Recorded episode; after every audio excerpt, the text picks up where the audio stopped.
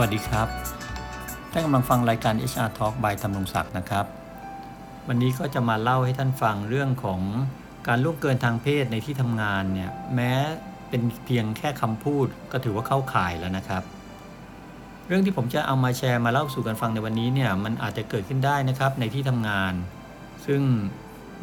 เมื่อมันเกิดขึ้นมาแล้วเนี่ยมันก็เป็นเรื่องที่มันจะมีผลตามมาเสมอแหละครับ แล้ว ในบางที่ทำงานก็อาจจะมีเรื่องเหล่านี้อยู่ครับ คือการล่วงเกินทางเพศในที่ทำงานเนี่ยพอพูดถึงคำว่าล่วงเกินทางเพศเนี่ยคนทั่วๆไปอาจจะคิดถึงพฤติกรรมของการล่วงเกิน ในแบบที่มีการลวนลาม จับเนื้อต้องตัวกัน หรือแม้แต่จะเลยเถิดไปถึงขั้นข่มขืนก็ตามเนี่ยนะครับ หรือจะพูดโดยสรุปก็คือคนทั่วไปพอพูดถึงคำคำนี้มักจะนึกว่าจะต้องเป็นการคุกคามทางร่างกายเป็นหลักจริงไหมครับ แต่ถ้าใครคิดอย่างนี้แล้วก็ผมอยากจะบอกว่าคิดผิดแล้วล่ะครับ เราลองมาดูมาตรา 16 ของพระราชบัญญัติคุ้มครองแรงงาน ฉบับแก้ไขพุทธศักราช 2551 ดูสิครับ มาตรา 16 บอกเอาไว้ว่า ห้ามมิให้ในายจ้าง หัวหน้างาน ผู้ควบคุมงาน หรือผู้ตรวจงาน กระทำการล่วงเกิน คุกคาม หรือก่อให้เกิดความเดือดร้อนลำคาญทางเพศต่อลูกจ้างท่านสังเกตได้ครับ มันมีหลายคำอยู่ในนี้นะครับ ห้ามกระทำการล่วงเกิน คุกคาม หรือก่อให้เกิดความเดือดร้อนลำคาญทางเพศต่อลูกจ้างเห็นไหมฮะท่านเห็นเจตนารมณ์ของกฎหมายแรงงานนี้ชัดไหมครับ มีหลายคำเลยนะครับไม่ได้พูดแค่ว่าห้ามล่วงเกินทางเพศเฉยๆอย่างเดียวครับคำว่าลูกจ้างอันนี้อีกเหมือนกันนะครับ หมายความรวมถึงลูกจ้างไม่ว่าจะเป็นลูกจ้างชาย ลูกจ้างหญิง หรือลูกจ้างเด็กก็ตามครับ โดยไม่กำหนดเพศนะครับ อย่าไปนึกว่าการล่วงเกินทางเพศคือนายจ้างชายล่วงเกินลูกจ้างหญิงเท่านั้นนะครับ แม้นายจ้างชายล่วงเกินทางเพศ ลูกจ้างชาย ลูกน้องที่เป็นผู้ชายก็ไม่ได้นะครับ หรือนายจ้างผู้หญิงจะล่วงเกินทางเพศต่อลูกน้องที่เป็นผู้หญิงก็ไม่ได้เหมือนกันนะครับ และมาตราที่เล่าให้ฟังเมื่อกี้เนี่ยไม่ได้มีคำว่าล่วงเกินอย่างเดียวครับ ยังมีคำว่าคุกคาม แล้วก็มีคำว่าก่อให้เกิดความเดือดร้อนลำคาญทางเพศเข้ามาอีกด้วยนะครับ ซึ่งสองคำนี้เนี่ย ก็มีผู้รู้หลายท่านครับ หยิบคำเหล่านี้ไปเทียบเคียงกับความหมาย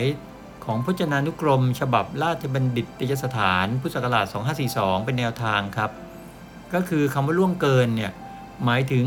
การแสดงอาการเกินสมควรต่อผู้อื่น โดยล่วงจารีต ประเพณี หรือจัญญามารยาทด้วยการลวนลาม เช่น การลวนลามอีกฝ่ายหนึ่ง ทางร่างกาย เช่น การจับมือถือแขนหรืออบกอดนะครับ หรือการพูดจาลวนลามในเชิงชู้สาว แม้ไม่ได้ถูกเนื้อต้องตัว ก็มีโอกาสเข้าข่ายเหมือนกันนะครับ หรือการพูดดูหมิ่น หรือสบประมาททางเพศอีกฝ่ายหนึ่งเป็นต้นนะครับ การคุกคามอีกเหมือนกันครับ การคุกคามเนี่ยหมายถึงการแสดงอำนาจด้วยกริยา หรือวาจาให้เกิดความหวาดกลัว หรือทำให้หวาดกลัวครับ เช่น แสดงท่าทีทั้งสีหน้าเหมือนจะเข้าไปปล้ำไปปลุกปล้ำเขาอะฮะ หรือทำหน้าตาหื่นกระหายจนกระทั่งอีกฝ่ายหนึ่งเกิดความหวาดกลัวครับ อันนี้เนี่ยถ้าใครเป็นคอละครก็มักจะเห็นนะครับว่าไอ้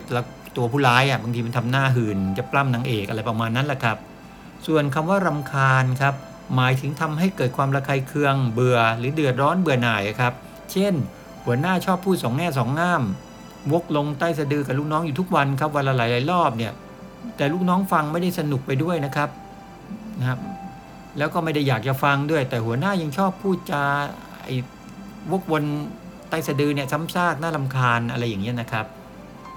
ถ้าทำนองอย่างนี้เนี่ยก็ถือว่าเข้าข่ายล่วงเกินทางเพศแล้วนะครับ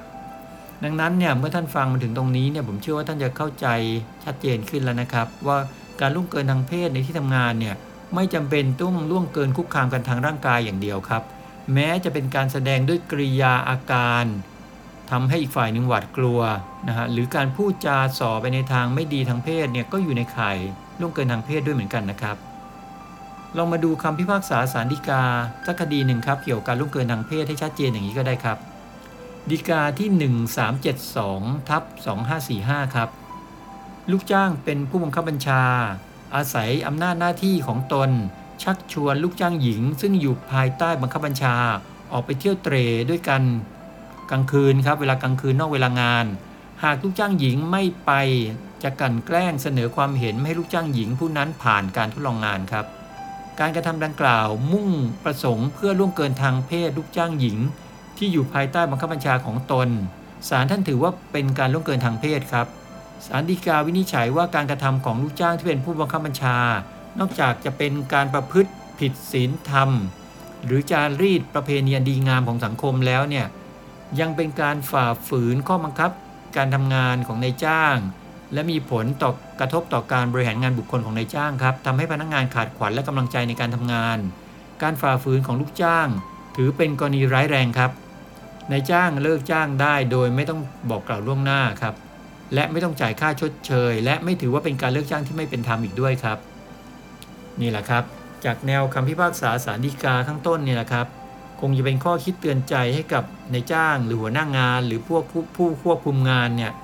ที่ทำงานตัวเป็นเกลียวหัวเป็นงูเนี่ยนะครับ จะได้เป็นข้อเตือนใจเป็นอย่างดีนะครับ ว่าอะไรควรหรือไม่ควรเนี่ยนะฮะแม้ชวนลูกน้องผู้หญิงไปกินข้าวกันโดยมีวัตถุประสงค์แอบแฝงอย่างเงี้ยศาลท่านยังถือว่าเข้าข่ายล่วงเกินทางเพศแล้วเลยนะครับ ซึ่งตรงนี้เนี่ยอยากจะย้ำนะครับว่าการล่วงเกินทางเพศที่ผมเล่าให้ฟังเนี่ยไม่ได้เฉพาะหัวหน้าผู้ชายกับลูกน้องผู้หญิงนะครับ แม้จะเป็นหัวหน้าผู้ชายกับลูกน้องผู้ชาย หรือหัวหน้าผู้หญิงกับลูกน้องผู้หญิงก็ไม่สมควรและทำไม่ได้เช่นเดียวกันนะครับ ลองกลับไปทบทวนฟังไอ้ที่ผมพูดให้ฟังตามมาตรา 16 อีกครั้งหนึ่งก็ได้ครับ หวังว่าท่านจะเข้าใจในเรื่องของการล่วงเกินทางเพศ